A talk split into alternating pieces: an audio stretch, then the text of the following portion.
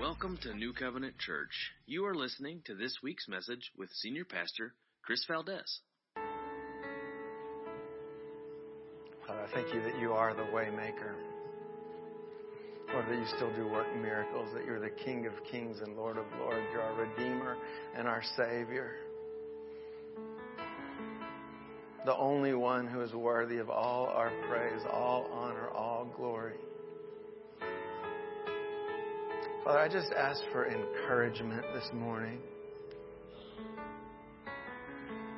Lord, that your Holy Spirit would just encourage our hearts, encourage our minds in the name of Jesus.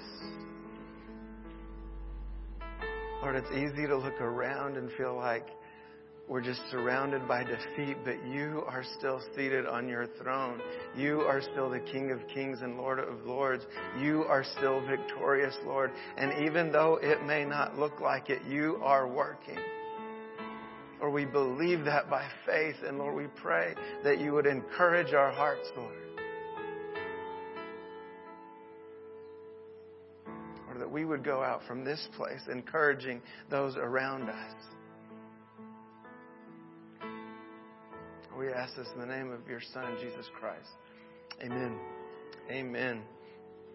You may be seated.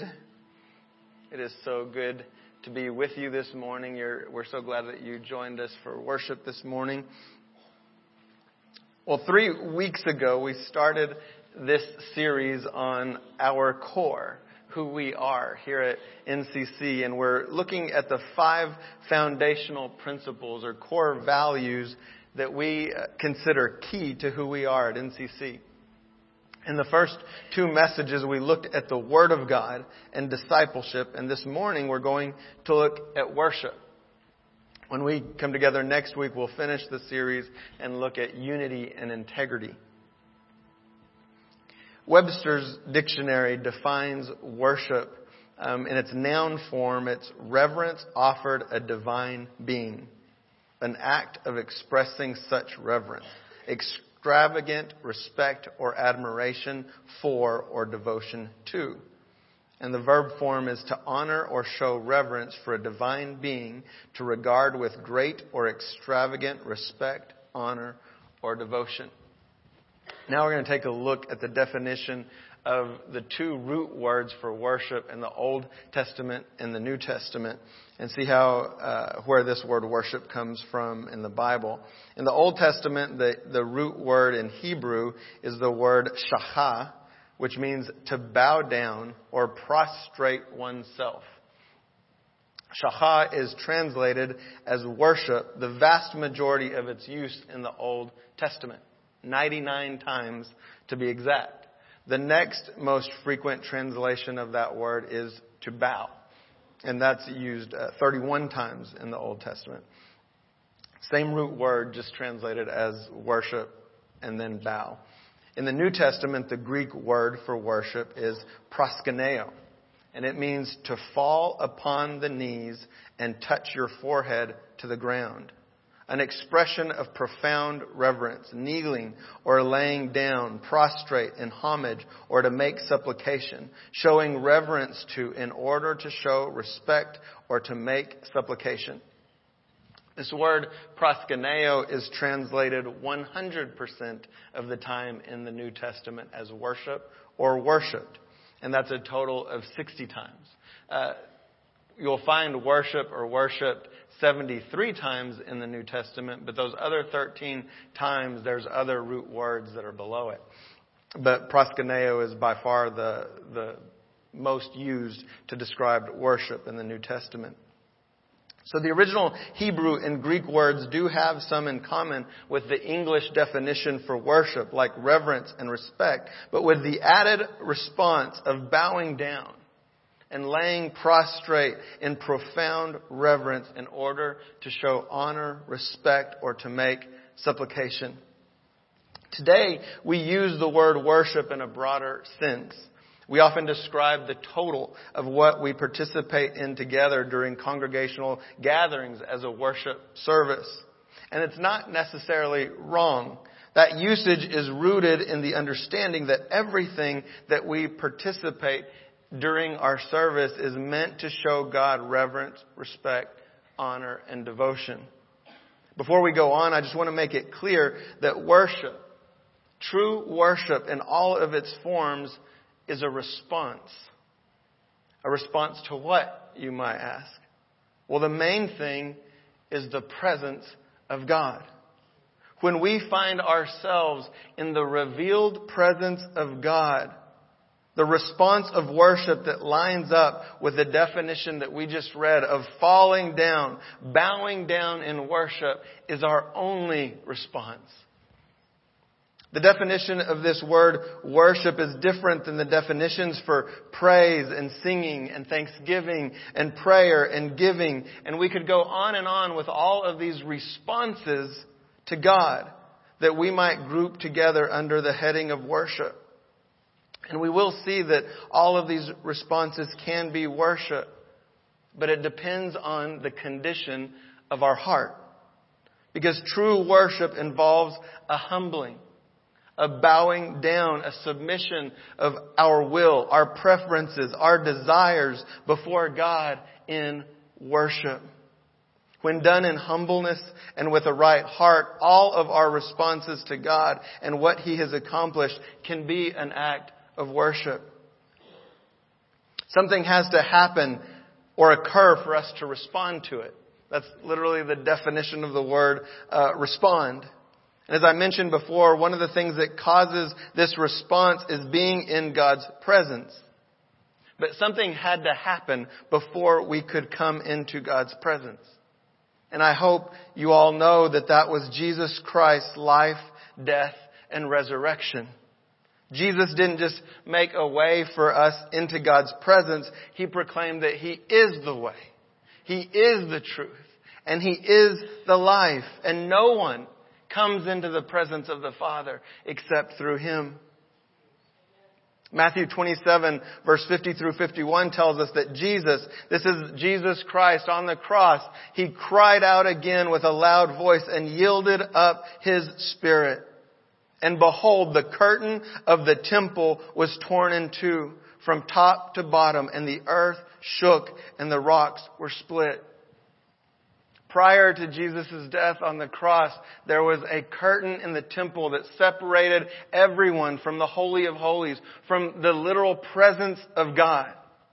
And only the high priest could go beyond that curtain, and even he could only go in there once a year when he was offering a sacrifice, an unblemished lamb, a blood sacrifice in atonement for the sins of the people. And they had to do that every year, over and over and over. But Jesus Christ was the once for all final sacrifice. And when he cried out and gave up his spirit, the veil was torn.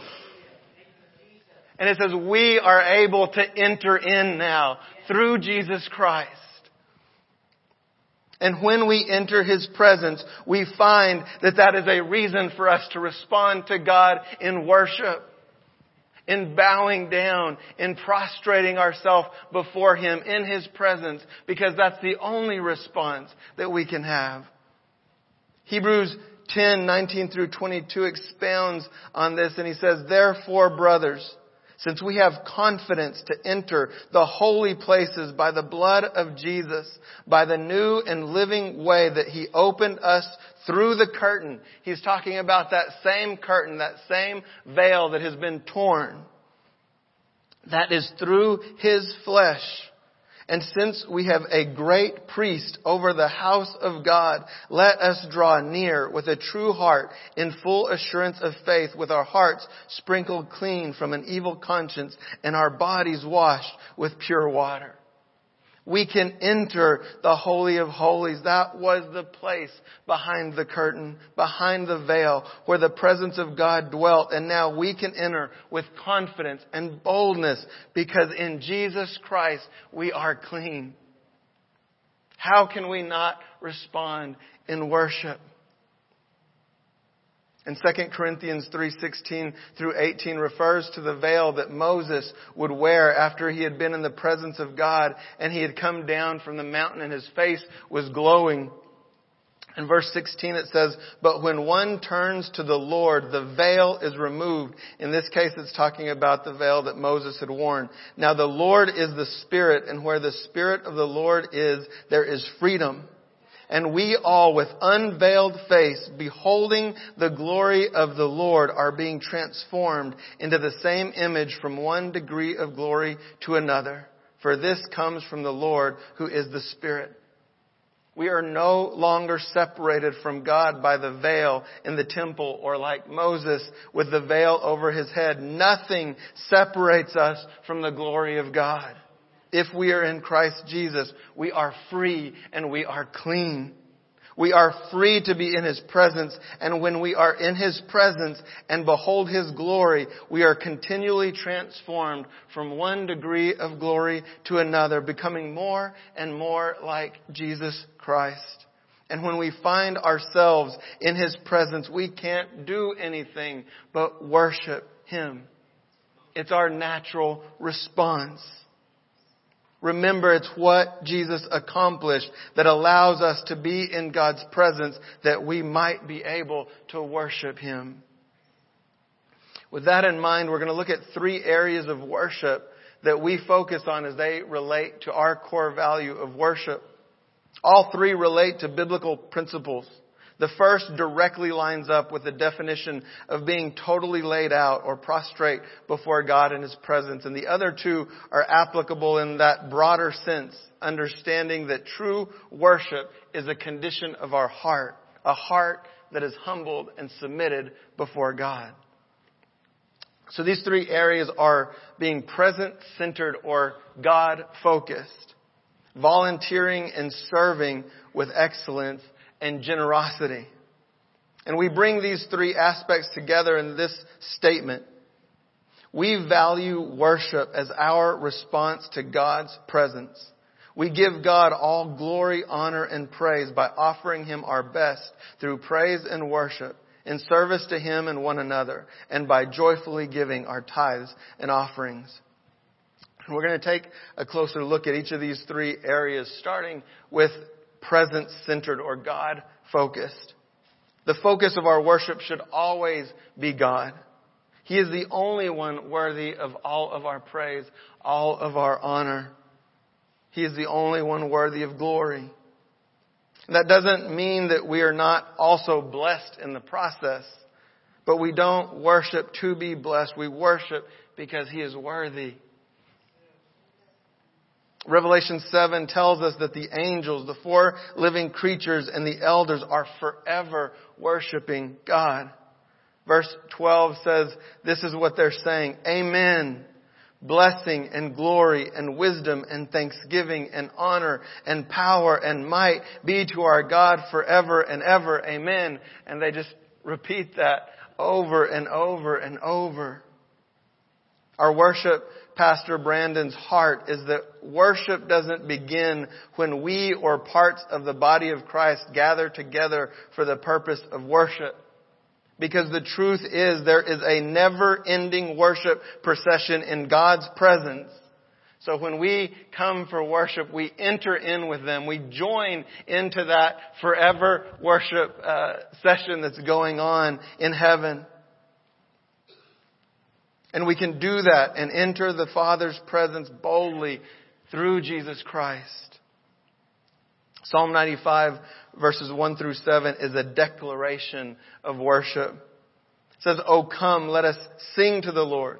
Let us make a joyful noise to the rock of our salvation. Let us come into his presence with thanksgiving. Let us make a joyful noise to him with songs of praise. For the Lord is a great God and a great king above all gods. In his hand are the depths of the earth. The heights of the mountains are his also. The sea is his, for he made it, and his hands formed the dry land. Oh, come, let us worship and bow down. Let us kneel before the Lord our God, our Maker. For he is our God, and we are the people of his pasture and the sheep of his hand. I want to point out verse 6 there actually came to that psalm or it came to my mind as I was uh, preparing for this message and studying worship because the more that I studied and just seeing everywhere it was used that it was saying to bow down or to prostrate oneself in the presence of God. And so that scripture came to mind because it says, let us worship and bow down. Let us kneel before the Lord our God, our Maker. And so I thought if that word worship is that same word for bow down, then that passage is saying, come, let us bow down. So we can kneel and bow down. So we can bow down. Three times, and that is the word. It's that same word, shaha, to bow down, to prostrate oneself. And the underlying word for bow down is a word, uh, kata, and that means to bend or kneel down in reverence. And the word for kneel is barak, and it also means to bless or kneel. And there's something very interesting about that word because it means to kneel, but 302 times it's translated as bless and only two times as kneel. But every, but the underlying root of it is meant to kneel or bow down in reverence. So what it's saying is when we bless, we bless God, by bowing down or humbling ourselves in His presence. So that whole mindset of blessing is a submitting of your heart and kneeling down and bowing down. The kneeling is an act of adoration. In the Old Testament, when you uh, read that word, like I said, the the underlying word um, is kneeling and humbling down, and our heart at NCC is to keep God at the very center of all of our worship and make sure that our heart is in a place of worshiping Him and Him alone. Now we're going to take a look at how we honor and worship God through serving. Galatians 5:13 says, "For you are called to freedom, brothers." Only do not use your freedom as an opportunity for the flesh, but through love serve one another. In Colossians 3:23 through 24, we're encouraged to uh, by these words. It says, "Whatever you do, work heartily as for the Lord and not for men." knowing that from the Lord you will receive the inheritance as your reward. You are serving the Lord Christ. In Romans 12:1 is a well-known verse written by the apostle Paul. It says, "I appeal to you therefore, brothers, by the mercies of God to present your bodies as a living sacrifice, holy and acceptable to God, which is your spiritual worship." This word worship is actually not the, the word that means to bow down. Um, depending on the translation of the Bible you're reading, it may actually say um, it is your reasonable act of service, and that's really the underlying word there is to serve. Again, it's about our heart. If we present our body as a living sacrifice to God, humbly and in reverence, it's a reasonable response for us because of who He is, because of His love for us and what He has done for us. Psalm 100 encourages us to worship and serve. It says, make a joyful noise to the Lord, all the earth. Serve the Lord with gladness. Come into His presence with singing. Know that the Lord, He is God. It is He who made us and we are His. We are His people and the sheep of His pasture. Enter his gates with thanksgiving and his courts with praise. Give thanks to him. Bless his name, for the Lord is good. His steadfast love endures forever and his faithfulness to all generations. We are to serve the Lord with gladness.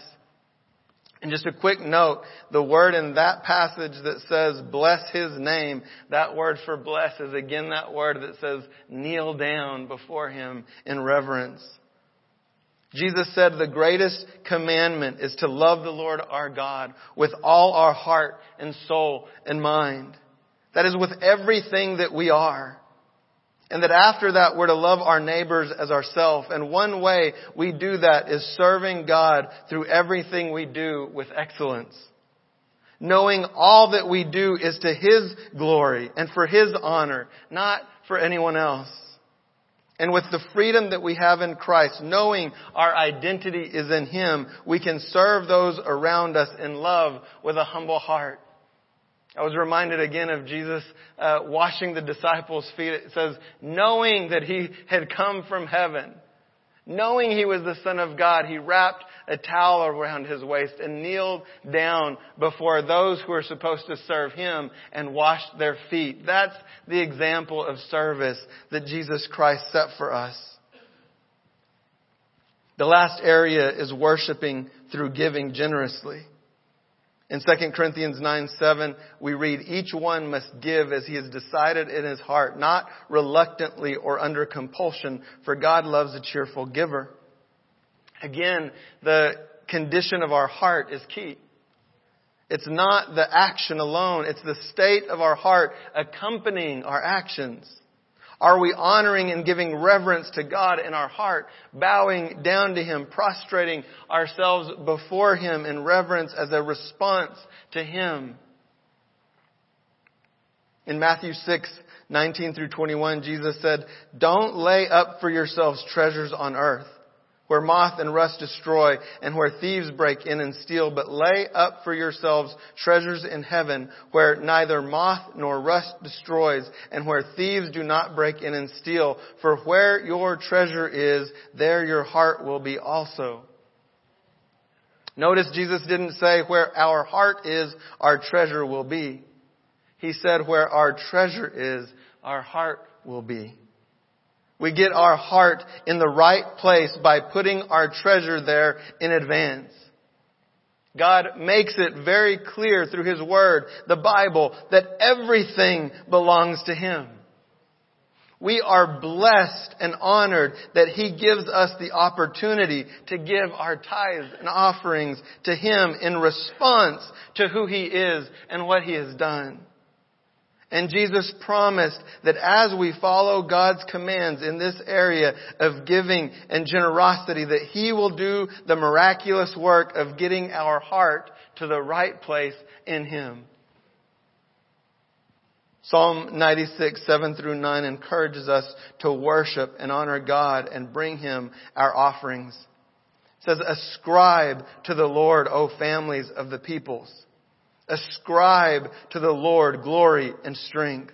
Ascribe to the Lord the glory due His name. Bring an offering and come into His courts. Worship the Lord in the splendor of holiness. Tremble before Him all the earth. To the giving of our tithes and offerings, we acknowledge the worthiness of what God is doing and we get to participate in it with Him. As I said earlier, all aspects of worship is related to the condition of our heart, our posture before God, humbling ourselves before Him, both physically and spiritually. With our heart always bowed in submission before God, we can worship Him 24-7, literally everywhere we go and in everything that we do. In Matthew 15:8, Jesus said, "This people honors me with their lips, but their heart is far from me." Jesus made it clear that we can say things with our mouth, but our heart not be in it. We also know that even physical actions like bowing down or prostrating ourselves can be done physically, but our heart not be in it. I was reminded of the, the story of a little toddler who his mother uh, was making him sit down and he did not want to sit down. But he sat down and he said, I may be sitting on the outside, but I'm standing up on the inside. It's the heart that matters, our heart in worship.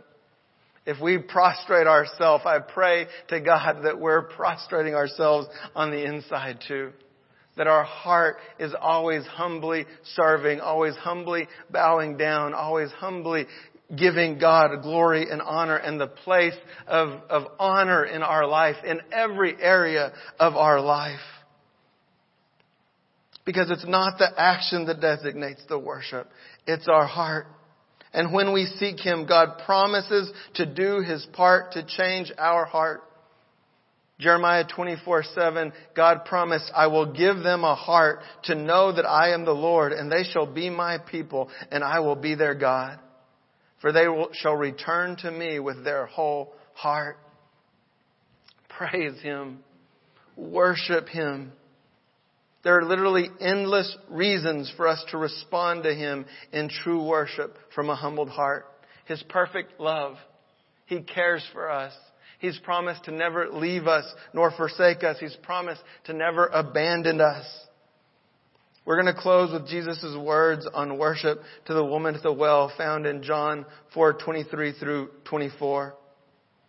Jesus said, But the hour is coming and is now here when the true worshippers will worship the Father in spirit and in truth. For the Father is seeking such people to worship Him. God is spirit and those who worship Him must worship in spirit and truth.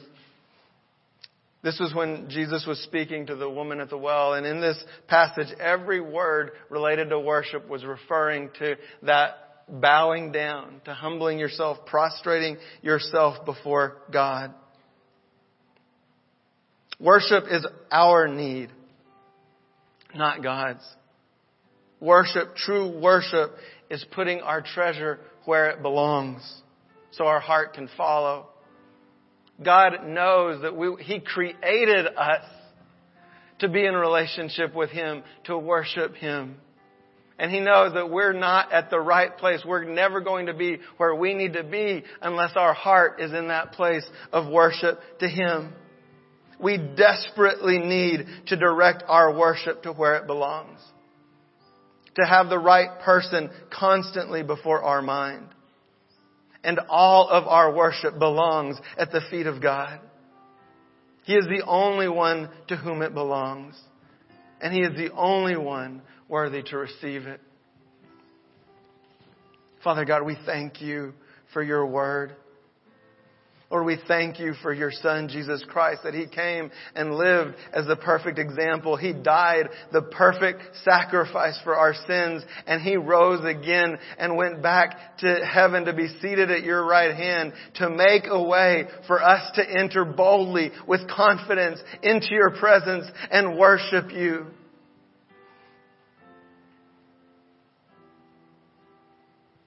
Holy Spirit, I pray that you would speak to our hearts that we might respond to you in whatever way that you're leading, Lord.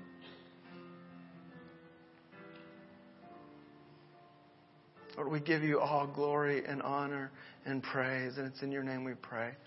Amen. As you stand and as we close in worship, there's uh, prayer team members that would love to agree with you in prayer. Any way that you feel that the Lord is calling you to respond this morning in worship to Him, I pray that you'll respond. We'll continue in just a moment and just a few more minutes, but I wanted to share a word with you. Um, on Friday, I got really discouraged. I read it just, it was just reading a news story. But just seeing what the enemy is doing to our children. And last night, and we had the throne room encounter, and Stacy shared a scripture, an encouragement. And she just she shared part of it, not the not the whole verse, and I just about fell over this morning when, when I looked at, I, I pulled it up and just felt like God had this word to share. Because again, my heart was just so hurting for our children. It's First John 4 4, and, and yeah, you know, greater is he that is in me than he is in the world. But, but, and maybe she, she might have read it all and I just missed it, but this is the first part of 4 little children, you are from God and have overcome them. Talking about the enemy and the spiritual forces. For he who is in you is greater than he who is in the world. Amen. They're not going to be overcome. We're not going to be overcome. And no matter what it looks like, we sang it earlier that He is the way maker. No matter what it looks like, no matter how uh, dark and bleak it may look, the one who is in you, Jesus Christ, is greater than the one who's in the world. The one who is in those children is greater than he is in the world, and he cares. He absolutely cares. Our heart breaks as His heart is breaking and He has a plan and He has a purpose and that plan and purpose involves us. We have to go out. We have to take it out. And He says He will respond in power, in authority. And we can take that power and authority because He is in us through Jesus Christ. He is worthy. Can we pray or sing one more time?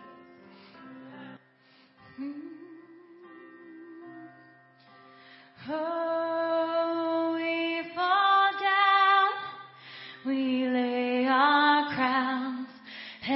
feet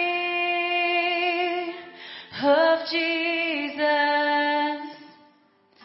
The greatness of your mercy and love at the feet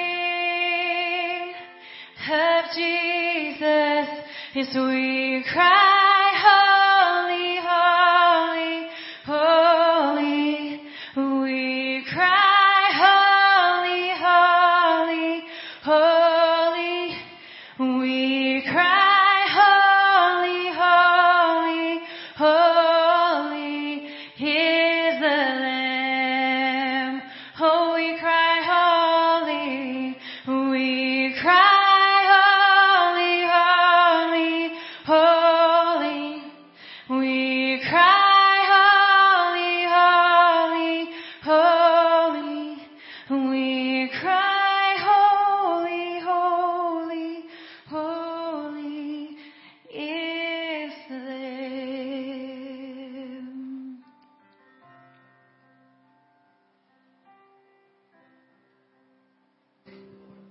We give you all glory, all honor, all praise. Lord, I pray that our heart would be in a place of worship before you every moment of every day, Lord, that we would know that it's you and you alone that we serve.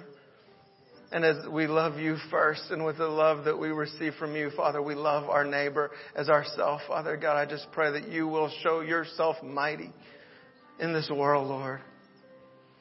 Lord, you promised every knee is going to bow, every tongue is going to confess, Lord, and we come against the enemy, every spiritual force, every principality, Lord, that they must bow their knee to you, Lord, and we send them to the feet of Jesus Christ, Lord.